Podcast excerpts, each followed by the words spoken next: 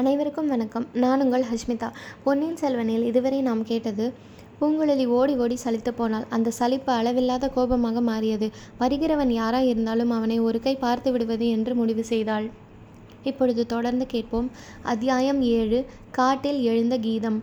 பூங்குழலி கோபத்துடன் ஓடுவதை நிறுத்தி திரும்பி நின்று அதே சமயத்தில் இருள் சூழ்ந்த அக்காட்டகத்தே ஒரு இனிய கீதம் எழுந்தது. பொன்னார் மேனியனே புலித்தோலை அரைக்கசைத்து மின்னார் செஞ்சடை மேல் மிளிர்கொன்றை அணிந்தவனே. அந்த குரல் சேந்தன் அமுதனுடைய குரல் என்பதை பூங்குழலி உடனே அறிந்து கொண்டாள். கலகலவென்று சிரித்தாள். காலடி சத்தம் வந்த திசை வேறு என்பதை கூட அச்சமயம் அவள் மறந்து போனாள். அத்தான் நீதானா? ஆமாம் பூங்குழலி. எங்கே இருக்கிறாய்? இப்படி வா. இதோ வந்து விட்டேன் என்று சொல்லிக்கொண்டே சேந்தன் அமுதன் அவள் முன்னால் வந்தான். நன்றாய் என்னை பயமுறுத்தி விட்டாய். எதற்காக இப்படி என்னை தொடர்ந்து வந்தாய்? பூங்குழலி உன்னை பார்ப்பதற்காகவும் உன் இனிய கானத்தை கேட்பதற்காகவும் தஞ்சையிலிருந்து பல நாள் பிரயாணம் செய்து வந்தேன். இங்கே வந்த பிறகும் உன்னை காணாமல் இத்தனை நாள் காத்து கொண்டிருந்தேன். தற்செயலாக உன்னை பார்த்துவிட்டு தொடர்ந்து ஓடி வந்தேன். ஏன் அப்படி ஓடினாய்? எங்கே ஒரு கீதம் பாடு கேட்டல் கேட்கலாம்? பாடுவதற்கு நல்ல இடம் அதைவிட நல்ல சந்தர்ப்பம். நீ பாடாவிட்டால் நானே இன்னொரு பாட்டு பாடுகிறேன். இந்த காட்டில் தூங்கிக் கொண்டிருக்கும் மிருகங்களை எல்லாம் விழித்தெழுந்து ஓடச் செய்கிறேன் பார். பித்தா பிறைசூடி பெருமானே அருளாளா? போதுமத்தான் கொஞ்சம் பாட்டை நிறுத்து. அப்படியானால் நீ பாடுகிறாயா? இவ்விதம் இறைந்து கேட்டுவிட்டு சேந்தன் அமுதன் உடனே மெல்லிய குரலில் பூங்குழலி உன்னை தொடர்ந்து இன்னொருவன் வந்து கொண்டிருந்தான். உனக்கு எச்சரிக்கை செய்வதற்காகவே சத்தம் போட்டு பாடினேன். அவனுக்கும் உன் அண்ணன் மனைவிக்கும் இன்று சாயங்காலம் ஏதோ ரகசிய சம்பாஷணை நடந்தது. அவன் யார் என்று உனக்கு தெரியுமா? என்றான். பிறகு மீண்டும் உரத்த குரலில் என்ன சொல்லுகிறாய்? நீ பாடுகிறாயா? நான் பாடட்டுமா? சிவபெருமான் சுடுகாட்டில் ஆடினார். நீ வெறுங்காட்டில் பாடக்கூடாதா? என்று இறைந்தான். இதோ பாடுகிறேன் கோபித்துக் கொள்ளாதே என்று சொல்லிவிட்டு பூங்குழலி பின்வருமாறு பாடினாள். பறக்கும் எம் கிள்ளை கிள்ளைகால் பாடும் எம் பூவைக்கால் அரக்கன் என்னதக்கும் அடிகள் ஆரூரை மறக்க கிள்ளை ஆமையும் வளைகள் நில்லாமையும் உறக்கமில்லாமையும் உணர்த்த வல்லீர்களே. இவ்விதம் பாடிவிட்டு மெல்லிய குரலில் அமுதா நான் வந்தது உனக்கு எப்படி தெரியும்? என்று கேட்டாள். பூங்குழலி கலங்கரை விளக்கின் உச்சியிலிருந்து படகு வருவதை பார்த்தேன். நீயாக இருக்கலாம் என்று உத்தேசமாக எண்ணி இங்கே உன்னை தேடி வந்தேன். அதே சமயத்தில் பழுவூர் ஆட்கள் சிலரும் இந்த பக்கம் வந்தார்கள். படகில் உன்னை காணவில்லை. ஆனால் என் நண்பன் வல்லவரையனையும் இளவரசரையும் பார்த்தேன். வல்லவரையனிடம் பழுவூர் ஆட்கள் வருவது பற்றி கூறினேன். பிறகு இளவரசரை நாங்கள் இருவருமாக தூக்கி கொண்டு போய் மறைந்த மண்டபத்தில் சேர்த்தோம். ஐயோ என்ன தவறு செய்து விட்டீர்கள்? படகென்ன ஆயிற்று? படகை யாராவது பார்த்தால் சந்தேகம் ஏற்படும் என்று ஓடை நீரில் கவிழ்த்து விட்டோம். ஏன் பூங்குழலி? பாட்டை ஏன் நிறுத்திவிட்டாய் மிச்சத்தையும் பாடு என்று பிற்பகுதியை உரத்த குரலில் கூறினான் சந் சேந்தன் அமுதன் மறந்து விட்டது அமுதா இந்த கோடிக்கரை குழகரை பற்றி ஒரு பாடல் உண்டே. உனக்கு அது நினைவிருக்கிறதா? நினைவிருந்தால் பாடு. ஓ நினைவிருக்கிறது என்று சேந்தன் அமுதன் இறைந்து சொல்லிவிட்டு பாடினான். கடிதாய் காற்று வந்தெற்ற கரைமேல் குடிதான இலை இருந்தால் குற்றமாமோ?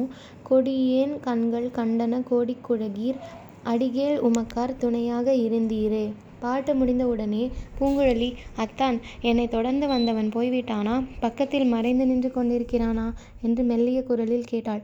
நாம் இங்கே நின்ற பிறகு காலடி சத்தம் கேட்கவில்லை. அவன் இங்கேதான் பக்கத்தில் எங்கேயோ மறைந்து நிற்க வேண்டும். அவன் யார் என்று உனக்கு தெரியுமா? பூங்குழலி இறைந்து தெரியாமல் என்ன? நன்றாய் தெரியும். கோடிக்கரை ஆந்தைகளை பற்றி சுந்தரர் பாடியிருப்பதுதானே? இதோ கேள். காடேன் மிகவால் இது காரிகை அஞ்ச கூடிப் பொந்தில் ஆந்தைகள் கூகை குழற வேடித் தொண்டர் சாலவும் தீயர் சழக்கர் கோடிக் குழகா விடங்கோயில் கொண்டாயே. பார்த்தாயா அமுதா சுந்தரமூர்த்தியின் காலத்தில் ஆந்தைகளும் கூகைகளும் இன்று போலவே இக்காட்டில் கத்தியிருக்கின்றன. ஆனால் இப்போது இக்காட்டில் மனிதர்கள் கூட ஆந்தை போல சத்தமிடுகிறார்கள். சற்று முன் அத்தகைய குரல் ஒன்று கேட்டேன். அந்த தீய சழக்கர் யாராயிருக்கும் என்று உனக்கு ஏதாவது தெரியுமா? இப்படி உரத்த குரலிலேயே பூங்குழலி கேட்டாள். கேட்டுவிட்டு எனக்கு அம்மாதிரி கத்த வருகிறதா என்று பார்க்கிறேன். ஆந்தை குரல் மாதிரி இருக்கிறதா கேட்டுச் சொல்லு என்றாள். பின்னர் ஆந்தை மாதிரியே மூன்று தடவை குரல் கொடுத்தாள். அப்படியே ஆந்தை குரல் மாதிரியே இருக்கிறது. தேனினும் இனிய குரல் தெய்வீக கீதங்களை பாடுவாயே இதை எங்கே கற்றுக்கொண்டாய் என்று அமுதன் கேட்டான். மந்திரவாதி ஒருவனிடம் கற்றுக்கொண்டேன். மந்திரம் படிப்பதற்கு இப்படி ஆந்தை போல கத்த தெரிந்திருக்க வேண்டுமாம்.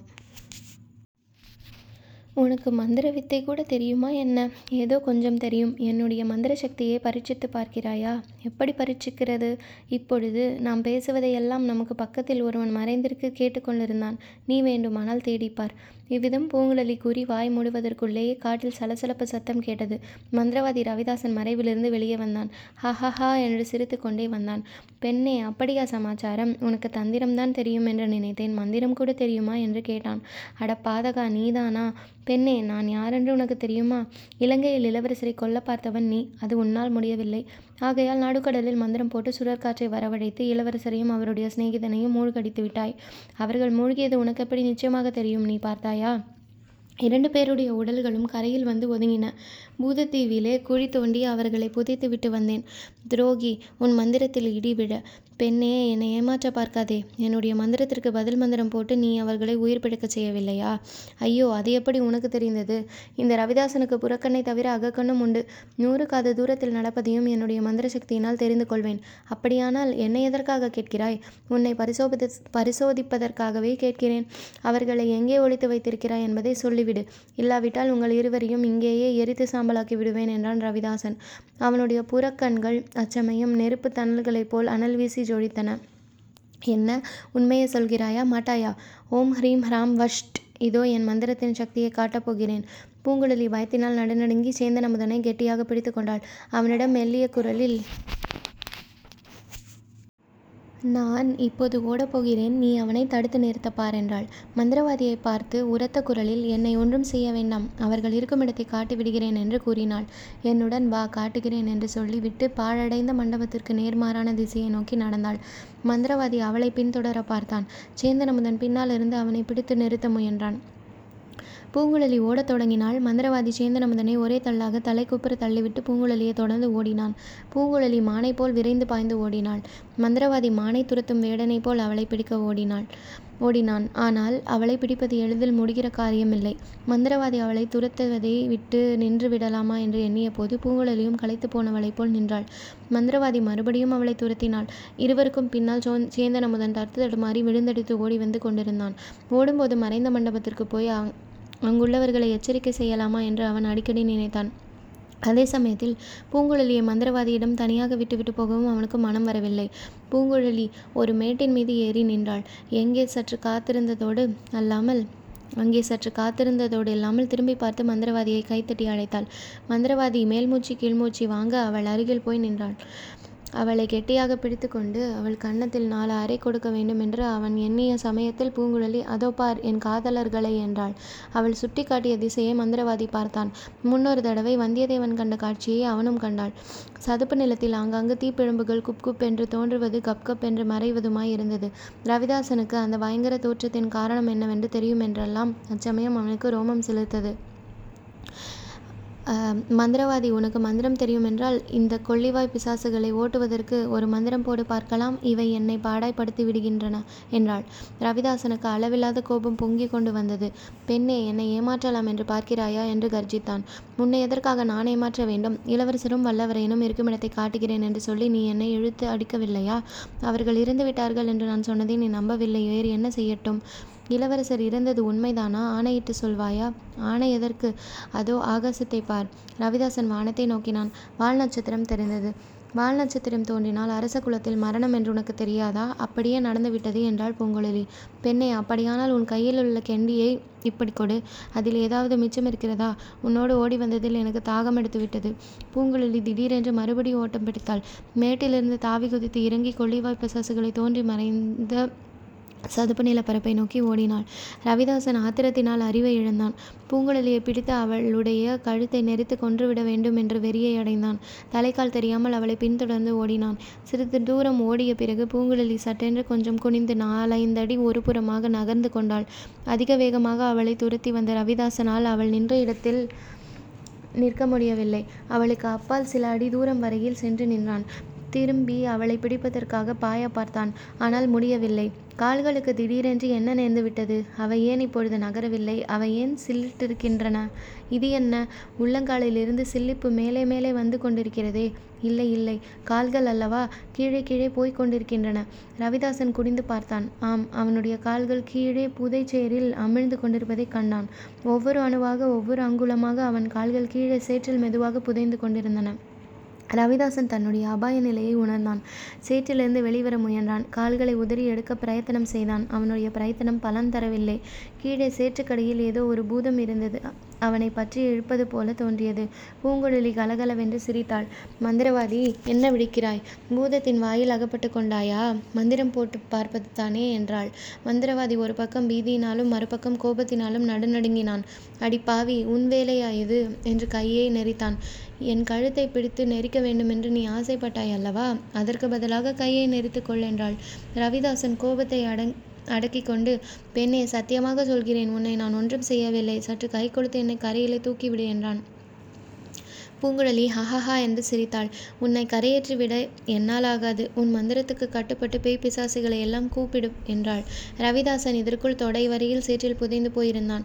அவன் முகத்தை பார்க்க பயங்கரமாய் இருந்தது. அவனுடைய கண்கள் கொள்ளிக்கட்டைகள் போல சிவப்பு தணல் ஒளியை வீசின. கைகளை நீட்டி புதை சேற்றுக்கு அப்பால் இருந்து கரையை பற்றினான். அங்கே நீண்டு வளர்ந்திருந்த கோரை புற்களின் அடிப்பகுதியை பிடித்து கொண்டான். மறுபடியும் சேற்றில் இருந்து வெளிவர பிரயத்தனம் செய்தான். ஆனால் புதைந்திருந்த கால்களை அசைக்கவும் முடியவில்லை. பெண்ணே உனக்கு புண்ணியம் உண்டு. என்னை காப்பாற்று என்று ஓலமிட்டான். இதற்குள்ளே அங்கே சேந்தன் அமுதன் வந்து சேர்ந்தான். ரவிதாசனுடைய நிலைமை என்னதென்பதை அவன் ஒரு நொடியில் அறிந்து கொண்டான். அவனுடைய கண்களில் இரக்கத்தின் அறிகுறி புலப்பட்டது. பூங்குழலி அவனை பார்த்து வா போகலாம் என்றாள். ஐயோ இவனை இப்படியே விட்டுவிட்டா போகிறது? என் சேற்றில் இவன் முழு முழுவதும் புதைகிற வரையில் இருந்து பார்க்க வேண்டும் என்கிறாயா? இல்லை இல்லை. இவனை இப்படியே விட்டுவிட்டு போனால் வாழ்நாளெல்லாம் கனவு காணுவேன். இவனை கரையேற்றி விட்டு போகலாம். அத்தான் இவன் என்னை கழுத்து நெறித்து கொள்ள நினைத்தான். அவனுடைய பாவத்துக்கு கடவுள் அவனை தண்டிப்பார். நாம் காப்பாற்றி விட்டு போகலாம். அப்படியானால் உனது மேல் துண்டை கொடு. என்றாள் பூங்குழலி. அமுதன் தன் மேல் துண்டை கொடுத்தான். அதன் ஒரு முனையை புதைச்சேற்று குழிக்கு அருகில் இருந்த ஒரு புதரின் அடிப்பகுதியில் பூங்குழலி கட்டினாள். இன்னொரு முனையை ரவிதாசனிடம் கொடுத்தாள். மந்திரவாதி இதோ பார். இந்த துண்டின் முனையை பிடித்துக்கொண்டு அதிகம் பலம் கொண்டு இழுத்தால் புதர் வேரோடு வந்துவிடும். ஆகையால் மெல்ல பிடித்து கொண்டிரு. நீயாக கரையேற முயலாதே. பொழுது விடிந்ததும் யாராவது இந்த பக்கம் வருவார்கள் அவர்கள் உன்னை கரையேற்றுவார்கள் என்றாள். ஐயா இரவெல்லாம் இப்படியே கழிக்க வேண்டுமா? என்னால் முடியாது அதை காட்டிலும் என்னை கொன்றுவிட்டு போய்விடு. பூங்குழலி அவன் கூக்குரலை பொருட்படுத்தவில்லை. சேந்தன் அமுதனை கையை பிடித்து இழுத்து கொண்டு வந்த வழியே திரும்ப ஓடத் தொடங்கினாள். அவர்கள் மேட்டின் மேல் ஏறி அப்பால் காட்டில் இறங்கும் வரையில் மந்திரவாதியின் ஓலக்குரல் கேட்டுக்கொண்டிருந்தது அந்த குரல் மறைந்த பிறகு அத்தான் நல்ல சமயத்தில் வந்து சேர்ந்தாய். நீ இப்படி நீ எப்படி இங்கு வந்தாய்? எதற்காக? என்று பூங்குழலி கேட்டாள். பாதாள சிறை அனுபவத்தை பிறகு தஞ்சாவூரில் இருக்க எனக்கு பிடிக்கவில்லை. அடிக்கடி பழுவூர் வீரர்களும் ஒற்றர்களும் வந்து தொல்லை கொடுத்து கொண்டிருந்தார்கள். ஆகையால் பழையாறைக்கு போனேன். குந்தவை தேவி என்னை இவ்விடம் அனுப்பினார். இளவரசருக்கு அபாயம் அதிகமாயிருப்பதாகவும் ஆகையால் அவரை நாகைப்பட்டினம் சூடாமணி விஹாரத்தில் கொண்டு சேர்த்து விட விட்டு வரும்படியும் வந்தியத்தேவனிடம் சொல்லும்படியும் கூறினார். எனக்கும் உன்னை பார்த்து உன் பாட்டை கேட்க வேண்டும் என்று ஆசையாக இருந்தது. பாட்டு கேட்பதற்கு நல்ல சமயம் பார்த்தாய். இளைய பிராட்டி கூறியது உண்மைதான். இளவரசருக்கு ஏற்பட்டிருக்கும் கண்டங்கள் இப்படி அப்படி அல்ல. பகைவர்களின் சூழ்ச்சிகளோடு குளிர் காய்ச்சல் வந்துவிட்டது ஆமாம் நானும் தான் பார்த்தேன். நாங்கள் இரண்டு பேருமாக அவரை தூக்கி கொண்டு போய் மறைந்த மண்டபத்தில் சேர்த்தோம். அதற்கு ரொம்ப கஷ்டப்பட்டு போனோம். பூங்குழலி நாகைப்பட்டினம் சூடாமணி விகாரத்திற்கு விஹாரத்திற்கு புத்த பிக்ஷுக்கள் வைத்திய சாஸ்திரம் நன்கு அறிந்தவர்கள். இளவரசரை குணப்படுத்தி விடுவார்கள். நாகைப்பட்டினத்துக்கு எப்படி எப்படி கொண்டு போய் சேர்ப்பது? கால்வாய் வழியாகத்தான். கால்வாய் வழியாக எப்படி போவது? படகை தொலைத்து விட்டீர்களே. படகு தண்ணீரில் மூழ்கித்தானே இருக்கிறது. திரும்பி எடுத்துவிட்டால் போகிறது. அப்படியானால் இன்று ராத்திரியே கிளம்பிவிட வேண்டியதுதான். அந்த சிறிய படகில் நாம் எல்லோரும் போக முடியாதே? வேண்டியதில்லை. பூங்குழலி அதெல்லாம் நாங்கள் பேசி முடிவு செய்துவிட்டோம். வல்லவரையன் இங்கிருந்து நேரே பழைய அறைக்கு போவான். நானும் நீயும் இளவரசரை படகில் ஏற்றி நாகப்பட்டினம் கொண்டு போய் சேர்க்க வேண்டியது. பூங்குழலிக்கு புல்லரித்தது. மீண்டும் இளவரசருடன் பிரயாணம். கால்வாயில் படகில் நாகைப்பட்டினம் வரையில். வழியில் அபாயம் ஒன்றும் ஏற்படாமல் இருக்க வேண்டும். இருவரும் மறைந்த மண்டபத்தை அடைந்தார்கள். மண்டபத்தை நெருங்கியதும் சேந்தன் அமுதன் பலமாக கையை தட்டினான். யார் அங்கே? என்று வந்தியத்தேவனுடைய கடுமையான குரல் கேட்டது. நான் தான் சேந்தன். இன்னும் யார்? என் மாமன் மகள். வந்தியத்தேவன் மண்டபத்தின் வாசலில் வந்து எட்டி பார்த்தான். வேறு யாரும் இல்லையே? இல்லை ஏன் சந்தேகம்? மெல்ல பேசுங்கள். இளவரசர் தூங்குகிறார். கொஞ்ச நேரத்துக்கு முன்னால் இங்கே யாரோ ஒருவன் வந்தான். நீதானாக்கும் என்று நினைத்து வெளியில் வந்தேன். நீ இல்லை. மந்திரவாதியைப் போல் தோன்றியது. அப்புறம்? அச்சமயம் உன் பாட்டின் குரல் கிளம்பியது. பாடுவதற்கு நல்ல நேரம் பார்த்தா என்று எண்ணிக்கொண்டேன். நல்ல வேளையாக அதை மந்திரவாதியும் கேட்டுவிட்டு திரும்பி போனான். அவனை நீங்கள் பார்த்தீர்கள்? பார்த்தோம். அவனை என்ன செய்தீர்கள்? நான் ஒன்றும் செய்யவில்லை. இவள்தான் அவனை புதைச்சேற்று குழியில் இடுப்பு வரையில் இறக்கி நிறுத்திவிட்டு வந்திருக்கிறாள். அவள் இவளுடைய குரல் கூட கொஞ்சம் கேட்டதே பூங்குழலியும் ஒரு பாட்டு பாடினாள். அதை கேட்டதும் இளவரசருக்கு சுய உணர்வு வந்தது போல தோன்றியது. யார் பாடுகிறது? என்று கேட்டார் ஓடக்கார பெண் என்றேன். பாட்டை கேட்டுக்கொண்டே தூங்கிவிட்டார் பூங்குழலிக்கு மீண்டும் மெய் சிலிர்த்தது. இவள் பாட்டு மட்டும்தானா பாடினாள்? ஆந்தை போலவும் கத்தினாளே. அதுவும் என் காதில் விழுந்தது. காட்டில் ஏதோ அதிசயம் நடைபெறுகின்றது என்று நினைத்து கொண்டேன் நீங்கள் அத்தானும் மாமன் மகளும் வசந்தோத்சவம் கொண்டாடுகிறீர்களே என்று நினைத்தேன். இது என்ன வீண் பேச்சு என்றாள் பூங்குழலி. வேறு என்ன செய்வது? இரவை எப்படியேனும் கழித்தாக வேண்டும் என்றான் வந்தியத்தேவன். இல்லை பொழுது விடிந்து இங்கே இருந்தால் தப்பி பிடிக்க முடியாது. ராத்திரியே புறப்பட்டாக வேண்டும். அச்சமயம் எங்கேயோ வெகு தூரத்தில் நரிகள் ஊழையிடத் தொடங்கின. அந்த ஊழை சப்தத்திற்கு இடையில் ஆந்தை குரல் ஒன்றும் கேட்டது. சேந்தன் அமுதன் நடுங்கினான்.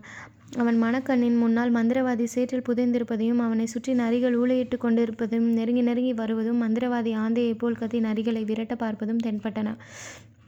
வந்தியத்தேவனும் சேந்தன் நமதனும் இளவரசரின் தூக்கம் கலையாமல் தூக்கி கொண்டார்கள். பூங்குழலி பின்தொடர்ந்து சென்றாள். கால்வாயின் கரையை அவர்கள் அடைந்தபோது சந்திரன் உதயமாகியிருந்தது. கரையில் இளவரசரை ஒரு மரத்தின் பேரில் சாய்த்து படுக்க வைத்தார்கள். பூங்குழலியை அவர் பக்கத்தில் இருக்கச் செய்துவிட்டு வந்தியத்தேவனும் சேந்தன் அமுதனும் தண்ணீரில் இறங்கினார்கள்.